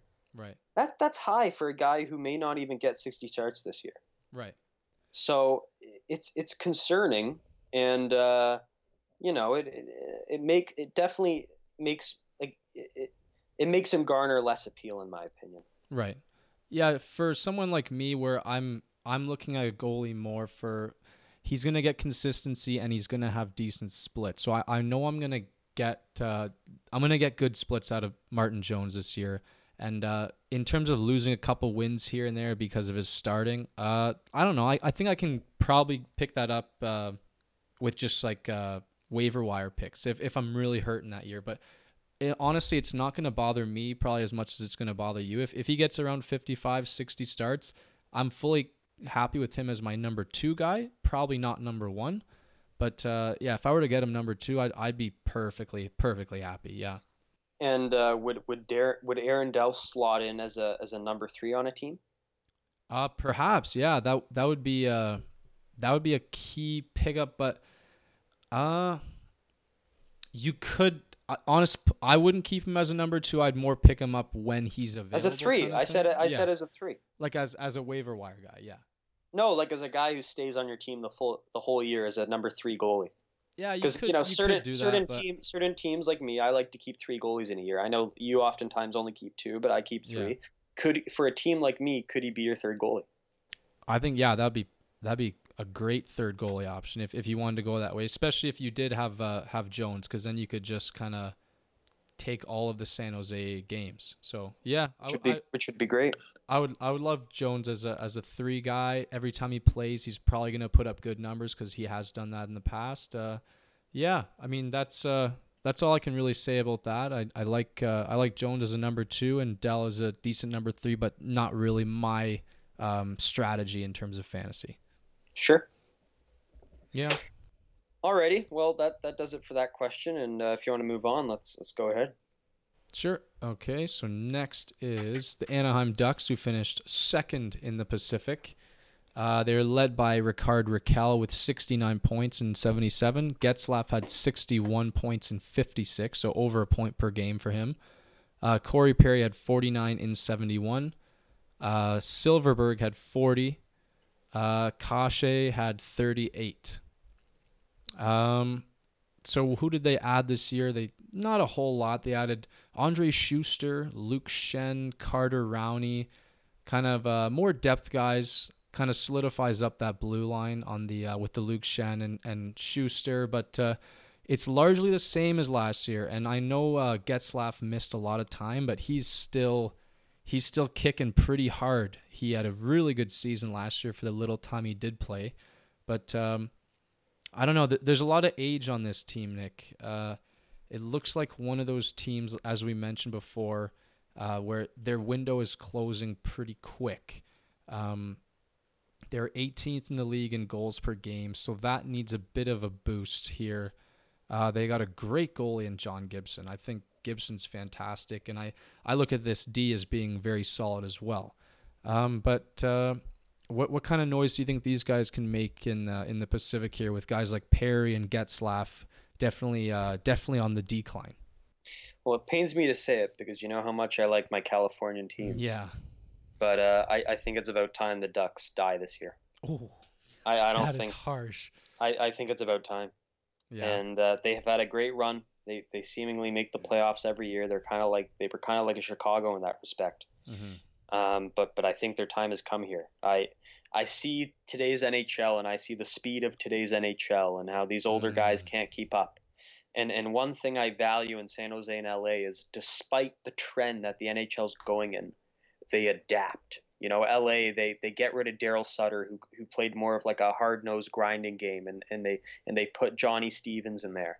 And he, you know, he, he he gets the offense better. The power play gets better.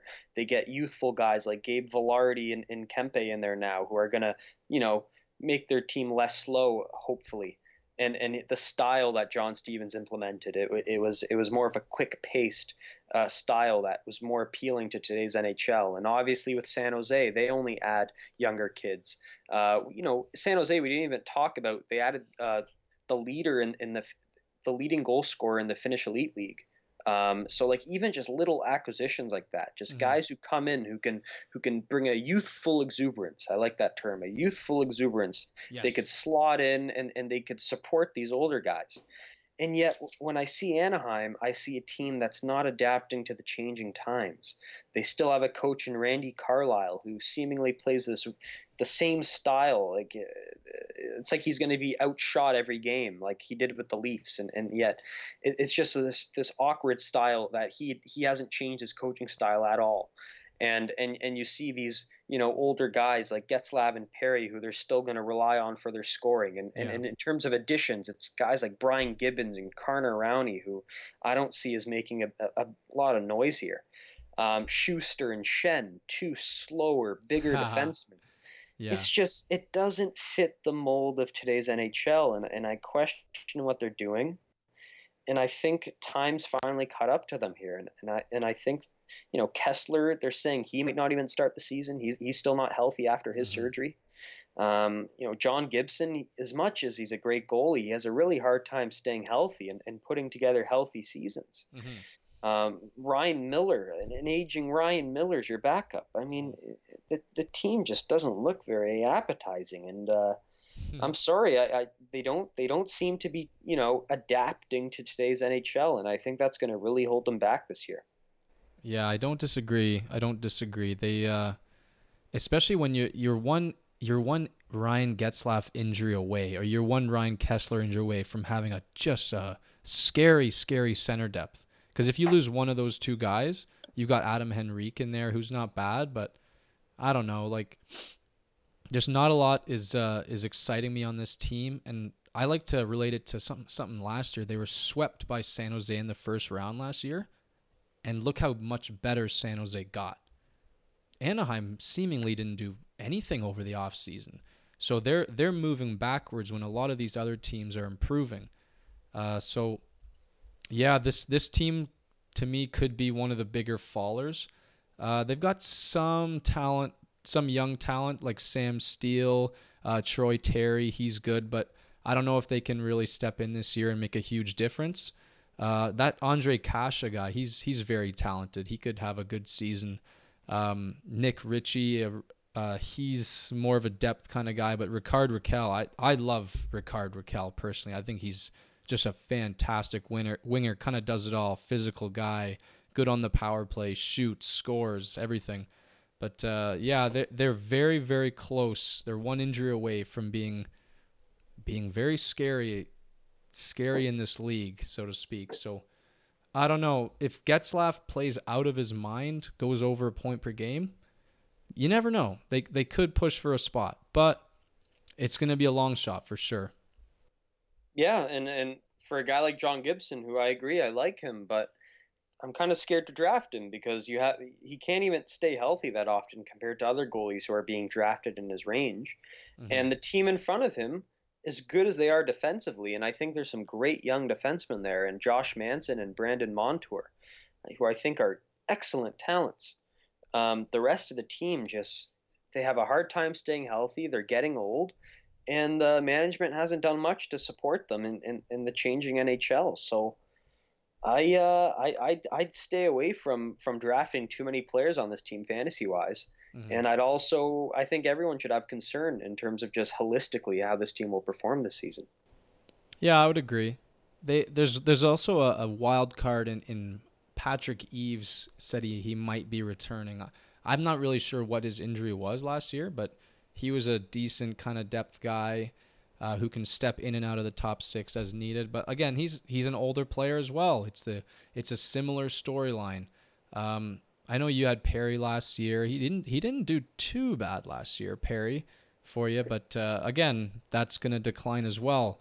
Um, I don't know. Yeah, there's not much. There's not much we can say about these guys because they haven't really done much, and it's uh, it's kind of the a similar story to some other aging teams where it just looks like the window's closing very fast. So uh, they're going to need a boost somehow, whether that's from a trade or a young player who plays out of his mind or Getzlaf or something like that. But yeah, this team needs something. They just need something to be competitive this year. They're they're too slow. They just uh, to me they're like they might be slower than L- than LA. I don't know. It's well, it's that's close. the point I made. That's the point. At least, but that's the point I made. At least LA's trying to get out of that rut. You know, Right, right. they they fire the coach. They get the newer coach. They get the younger kids in there. Um, they're they're doing their best. Whereas Anaheim, I don't even see any strides in that respect. I don't know Mhm. why Randy Carlyle's still there, especially after getting swept by San Jose. So yeah, I, I I'm concerned, and uh, yeah, that's all I got to say. I think the only player that I would look to draft on this team is, Is is Rakell. probably Rakell, just for his uh his his versatility. And maybe just, and uh, maybe, maybe maybe Gibson. Yeah, yeah. I, I would I like Gibson for his splits because he's in the last three years he's had excellent excellent splits. But again, Oh, if- yeah. if, he does get injured, you're kind of up the creek, right? Oh yeah. Uh, yeah. But I don't know. Yeah, if he can be healthy, he he could be a solid solid pick. But Mhm. again, uh, he he could be below 920 even in his splits this year. It's uh it's gonna be a transition year perhaps for for Anaheim. May, maybe they surprise us. Who knows? You know, they could. Uh, they're capable of surprising. Yeah, and, and don't forget maybe that that piece you're looking for, maybe they get that at the trade deadline. You know, Yeah, May- possible. may- may- maybe they play decent hockey up until February. Maybe maybe they're outside looking in, but they're still close. Mhm. And then maybe they get something at the deadline, and maybe they just squeeze in. So again, it's one of those teams who, who I'm hesitant to say they will make it, like just as of right now. But Yeah. if they do find a way to get in, I won't be super surprised. Yeah, and I, I kind of did have them being on the bubble, kind of challenging, kind of close all year, and, and Whether they're in or out, I'll I'll, I'll say later. But if they Mhm. are in the bubble and they do get that extra piece, then then who knows? Sure. All right, let's move on to to the number one team. Alrighty. Vegas Golden Knights, first in the Pacific, defeated in the Stanley Cup Finals by Washington. God damn it. So close. So close. the Cinderella story almost came true. Ah, just just missed by a bit. That that filthy Russian hockey player. Yeah. kind of shitty. Yeah. So their leaders were uh, William Karlsson with 78 in 82, 43 goals too, by the way, with a really really high shooting percentage. We'll get to that later. Uh, Marchessault had 75 in 77. David Perron had 66 in 70. Reilly Smith had 60 in 67. Uh, Erik Haula had 55 and 76. So yeah, we, we all know the uh, the storyline of last year. The the team of misfits who came together and showed that they they're more than what people originally said. Um, now they do have. Do you want to get into the trade right away, or yeah, we might as well. Well, I just want, I have a funny point to make here before we get to the trade. I, in my notebook here, I have all this stuff written about about this team, and I but I have one kind of asterisk. Yeah. And I have, and I quote, needs scoring after the loss of Neal and Perron. Oh. Quote, quote, Tatar not enough. wow. That's what I have written here, and I have not I have not updated this. And uh, now you can kind of that that's a fun little segue into our trade here. So why don't you tell us about the trade? It's yeah, good uh, good segue. So Montreal gets uh, a player named Thomas Tatar.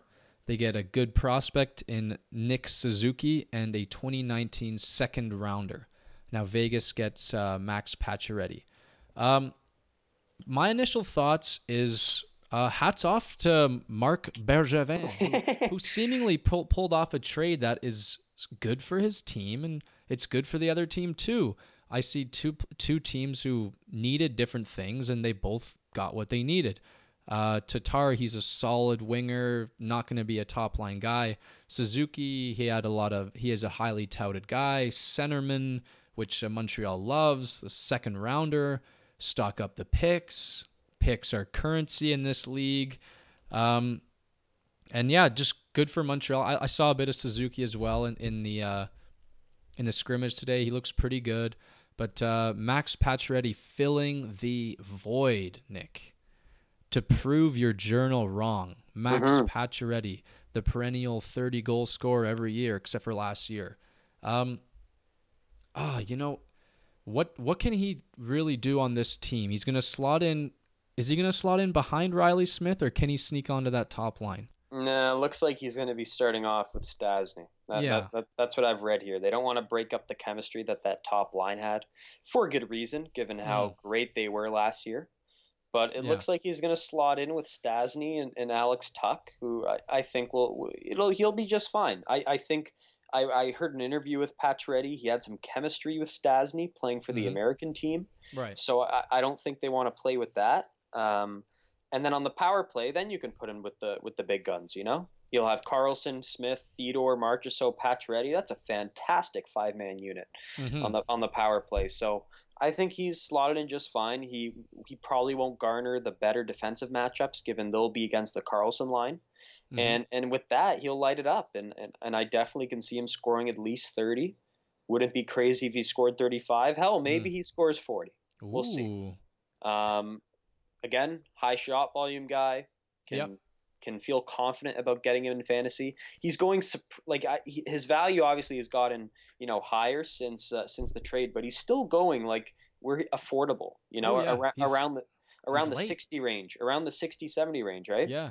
So I, I think that's that's a steal for, for this guy, and uh, for for the upside for the ceiling, and uh, I I'm I'm I'm very confident. This this things things look bright for Pacioretty. Kind of similar to 100%. similar to Galchenyuk. He's out of a tox, toxic situation in Montreal. Mhm. Who who speaking of that toxicity, if no one's seen it, I implore you to to look up a photo. It was in the Montreal Gazette about a week ago. I shared Oh. it with Kyle and I found it. It's a perfect photo of of Max. It shows Max Pacioretty shaking hands with what look with with Marc Bergevin. You you see a Pacioretty with the most fake artificial smile ever. the back of Bergevin's head, but you know it's Bergevin because he's this big brute with these giant with these giant ass biceps.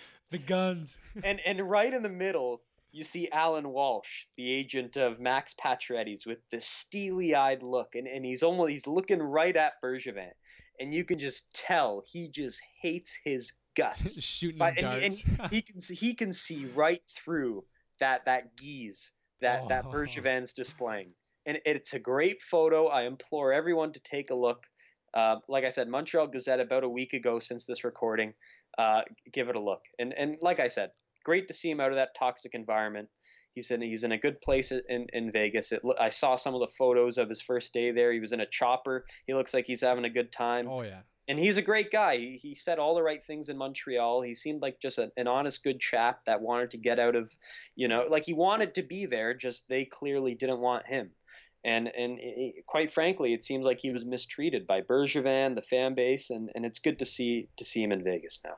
Oh, I think he's gonna fit right in there. Mhm. And then uh, yeah, so you look at what Vegas lost over the over the offseason. They lost Perron and Neal, and they seemingly replaced those guys perfectly with Stastny and Pacioretty. So yeah, good on them. And um, it it it's it's great that they did that. Although I can't help but think this is one of the the harder teams to to judge based on where they're going to finish in the standings. I mean, it is Vegas and they, they showed us so much last year, but I still I still have a hard time telling if, if the the players here are going to perform like they did last year. It's really hard to say if Fleury's going to put up the same numbers. Karlsson, he had crazy high shooting percentage. He's he's never been a goal scorer, and he put up 43 amongst the most in the NHL. Uh, Marchessault exploded. Reilly Smith, everybody kind of exploded, Nick, and I, I can't tell what's going to happen next year. There's so much mystery. They could pick up right where they left off, or they could go to where everyone thought they would be, or they could be somewhere in the middle. I have I, it's really tough for me, and then that kind of translates over to uh, to fantasy as well. Where do you draft a guy like William Karlsson? Like uh, Nate Schmidt has gotten 20 game suspension for a very minor overdose, uh, very minor performance enhancing drug uh, penalty. Uh, that bumps up Shea Theodore's uh, his uh, his stock. So it's just I find this team very hard to judge, other than guys like Jonathan Marchessault, who I think would be a solid guy all around either way. What do you think on uh, on predicting these guys? See, I disagree. I think they're they're going to be just fine, and I see them, you know, can't they can't be too much worse than last year because I break the team down and they address my glaring need, which was the scoring by getting Pacioretty, and so you have two very confident lines, and then you got a guy like Erik Haula on your third line, who I think will slot in just fine. And then just a real hard to play against fourth line in Bellemare and Reaves. Mm. I mean, forward wise, they almost get they're almost perfect. And then I look at their defense, and I think they're one of the most vastly underrated defense in the league. Yes, they miss, you know, arguably their best all-around defenseman for the first 20 games of the season, but so be it. I still think Colin Miller's a very underrated defenseman. Brayden McNabb in LA, he was great, very underrated. Deryk Engelland, who they're saying might be the captain in Vegas. No way, really? Yeah, because he's a Vegas local and, and he showed a lot of Oh character. yeah. He showed a lot of character in that speech he made after the, the terrible shootings that happened. Right. And and you got a Shea Theodore who is a stud. And then uh, Nick Holden, you got him from Boston. He's always been a solid stay-at-home defenseman. I think the D is vastly underrated.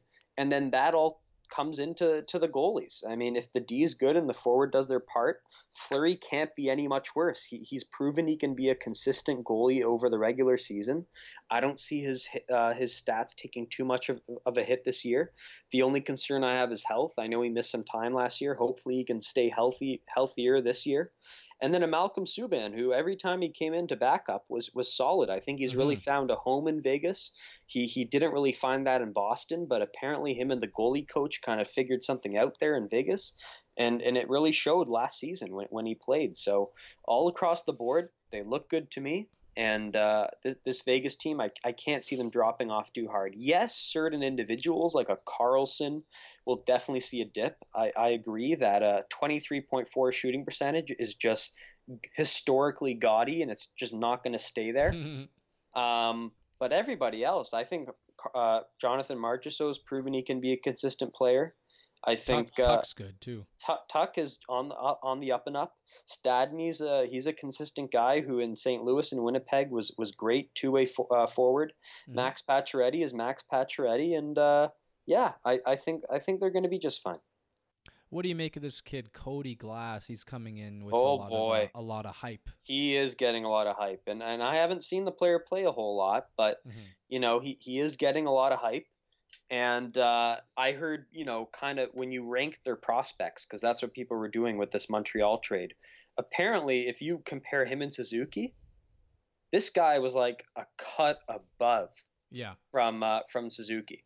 So uh, yeah, I, I think if you consider that, because Suzuki's already a pretty good prospect, but this Glass guy cut above. He he's like, from what I've heard, he's your prototypical number one center. He he can slot in and be a number one center for a team at some point in his career, and and the fact he's coming into this team. Uh, to not even play a one or two role, you know, probably play a three or a four, and or maybe even slot in on the wing on the second line or something like that Yeah. um, that would be fantastic. So I, I think I hope he finds a he finds a spot there earlier rather than later, and uh, I hope it pays off. hmm Yeah, I was again with back to the Nate Schmidt suspension. Does this blow the door wide open for Shea Theodore to take that number one D spot and and just run with it? Does he get that spot and and keep it? I don't see why not. I I I think he's always been are probably their most offensively talented defenseman. I'm actually mo- more surprised that they that they put um what's his face the guy who got suspended Nate Schmidt. uh, Nate Schmidt. I'm actually surprised he he got more power play time than Theodore did. Mhm. So uh, I think this it couldn't have come at a better time for Theodore. The suspension. I think he's going to slot in just fine for their first 20 games, and I think I think I, I don't see why he can't run with it. So uh, I think he's vastly underrated in draft. He, he's going a lot uh, lower than he should be, or like whatever. He's going he's going much he's going much later in drafts than he Yeah. should. And uh, and I think you could definitely jump on him, and he could be a serviceable uh, you know three four defenseman. hmm And uh, yeah, if you remember last year, they started the season. Theodore did with that kind of weirdness with the AHL. Didn't play a full 82 last year. He played 61, and he was about a half point per game even then. Um, so I yeah, look look for an increase in ice time, increase in power play, and increase in overall opportunity with with Schmidt out. And uh, I've looked at this guy. He's always had the talent because he he lit it up in junior. He lit it up at the AHL level. He's just been biding his time, waiting for his opportunity. He's 23 years old, and uh, I think this might be his time to shine. I think uh, I, I got good uh, good hopes for Shea Theodore here, so keep an eye on him for sure. Yeah, yeah, definitely. And then, uh, yeah, and anything else to say on these guys? I like I, I mentioned, and I'll I'll stick by. I I'm gonna have a hard time predicting where these guys go, just because I know ev- everyone kind of knows about them now, so to speak. So, but uh, definitely solid roster up and down for sure. And I and I love Fleury. He's such a such a character guy. He's one of my favorite personalities in the in the whole league. So, I wish nothing but the best for him. And they're gonna be hungry too. Like they came that close and they know they have the talent, so they're going to be hungry to to succeed. But uh, this Pacific Division is gonna it's gonna get uh, it's gonna get tough at the top with uh, with San Jose knocking on the door. So I'd love to I'd love to see what you have in the in the standing predictions here. You want to hear it? Uh, yeah, give me a sec. What what do you want to start with? Uh, like wild card or just overall? Uh, how, d- how did we do this last time? Um, let's go with the overall Pacific, and then we'll talk about. Or uh, I don't know. You tell me. Uh You know what? Let's just go with uh let's start with the wild cards. So Pacific and Central and wild cards and then we'll move into uh to overall like where we've placed up the bottom teams, so to speak. Okay. Uh, all right. So you want me to just say who I have in the wild card for like the two wild card teams? Uh yes. Okay. So uh, as we spoke about last episode, I got Minnesota. They're they're my top wild card team. So they will sneak in as the fourth seed in the Central, and they'll, and they'll Okay. take they'll take that wild card spot, like I said Mhm. in the last episode. And uh, the second wild card spot, I think, is going to be a uh, a Pacific team, and uh, I think just sneaking in is going to be the Calgary Flames. Wow. I, I, I have I have them getting in there. I, I have too much faith in the coaching staff there. I have too much faith in the kind of all aroundness of their team because a, a case can be made for a Dallas or a Colorado or an Anaheim. Those are teams I have all looking looking in from outside. But Right. all, all those teams have this, you know, glaring hole. And, and in Calgary, other than, you know, we talked a little bit about the number two center position, other than that, they look just fine to me. Mhm. And and so that's why I have them just sneaking in. It's going to be a hell of a fight. They might not get in. If they do get in, it might be by one point. But I see them getting in, in ahead of a Dallas or a Colorado or an Anaheim. So I got Minnesota and Calgary in that order as my wild card teams. Hmm okay. Yeah, we got we got some differences here for sure. Let me uh let me give you uh number 1 wild card. You're going to love this. Mhm. Maybe biased, but Colorado Avalanche, that's my number 1 wild card. Um and there I'm just looking at uh they have very very solid goaltending depth. Both their 1 and their 2 can be like a 1A, 1B and both very good at it.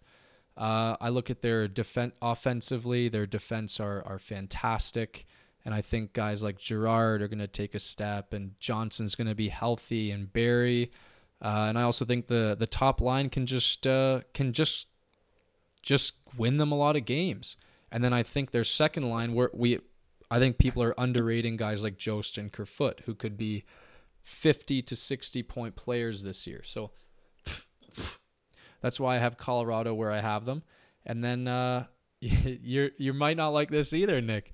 I have sneaking in in the in the Pacific. I have the Edmonton Oilers, All right. who carried by Connor McDavid and a bounce back from Cam, with from uh, Cam Talbot and uh, instant chemistry with Nugent Hopkins will be able to secure a spot, just barely edging out the Calgary Flames, who. Uh, who they battle with Edmonton all year. There's going to be some excellent, excellent battle of Albertas this year. Definitely something to watch. These guys are going to battle all year, in my opinion. But yeah, I just think Edmonton has way, way too much to prove. I've I've heard interviews with McDavid saying uh, there was something wrong with the the effort level and things are going to be totally different this year. So j- definitely a lot of uh, a lot of hope in this team, and I think they can turn it around. All right. Well, you heard what I thought. I disagree, but Mhm. like I, it's going to be fun seeing because the way I see it, I'm more higher on Minnesota. You're more higher on Colorado. We'll see which of those teams do better, Yep. and then I'm more higher on Calgary, and you're more higher on Edmonton. So we'll see who goes, who does better there. So it'll be a fun little thing to keep an eye on. Good rivalries too. Definitely, Sure, definitely good definitely. rivalries. So Uh, who do you got? for the Pacific? Yeah. Uh, well, you go first because you went first on the last. All one. right. Well, if if I got Calgary in the wild card, it Mhm. means uh, I mean, needless to say, I don't see Vancouver getting in. I don't see Arizona getting in, and I certainly don't see Edmonton getting in. Counter to your point. So Mm, of these four teams, San Jose, LA, Vegas, Anaheim, this is the order I have them in. At number one, I have the San Jose Sharks. Mhm. I, I think that goes without saying. Originally, I didn't have them in this spot, but with the trade Mhm. recently, I feel like I have to put them in. mhm. Okay, we talked enough about them. Don't have to go too much into that. Yeah. Number two, and this will surprise, well, it may not surprise you given you know where my loyalties lie. But Uh-oh. I, I have the LA Kings being the number. I do.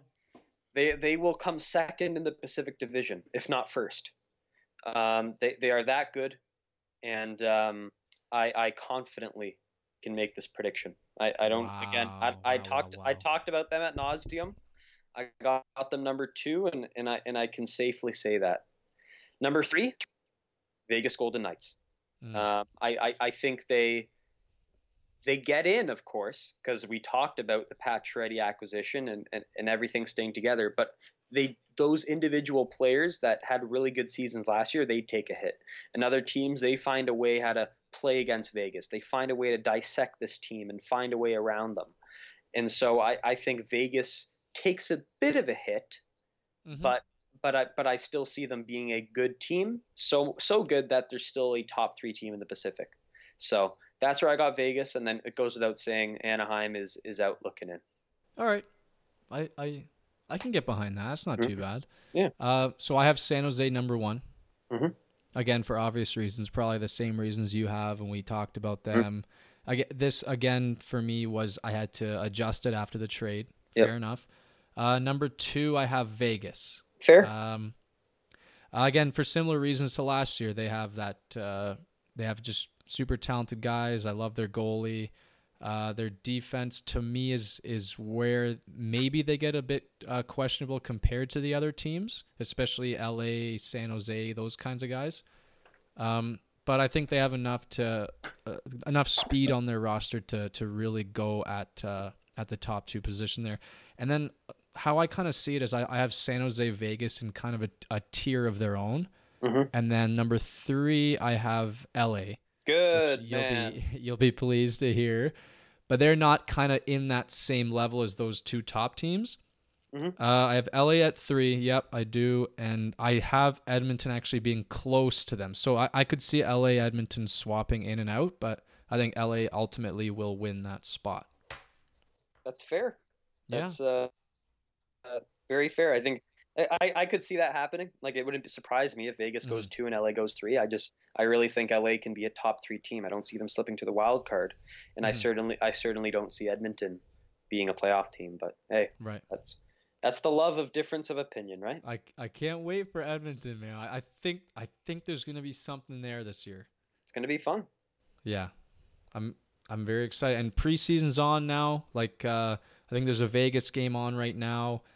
I'm probably gonna fire that up in a, in a couple minutes, but uh, it's getting close, Nick. Like this is our last preview, so we're we're getting real close. We're getting real. Thank God it's our last preview because, like know, we yeah. like we said at the at the start here, it's it's getting fatiguing. But we think we put together a good show um, here today. And uh, yeah, speaking of that Vegas game, they're up six two after two periods. So clearly, Oh, no. clearly the, the kids in Glass and the newcomers in Pacioretty, they're already finding their home. And uh, yeah, that, that, the preseason's exciting. Uh, like Yeah. we said, like we said in last episode, watch some games, see how the lines are looking. At the very least, read reports and, and see who's producing, see how the lines are looking, so that you can make those those executive decisions come uh, come your Mhm. fantasy drafts, which which are come yeah. they're coming up in a hurry. I know Kyle and I were in two leagues together this year. We got one coming up in a week. And uh, speaking of that, we'll be having our uh, we'll be having our fantasy episode. We'll be recording that in a couple days, so look out for that. Um, we've talked at nauseum about it. You're gonna have all your rankings. You're gonna have all your sleepers, your busts. So Mhm. that will be ready for you, uh, hopefully in time for your respective draft. And uh, yeah, until then, uh, we are signing off. Thank you very much, and uh, we'll see you guys later. See you next time. Bye bye.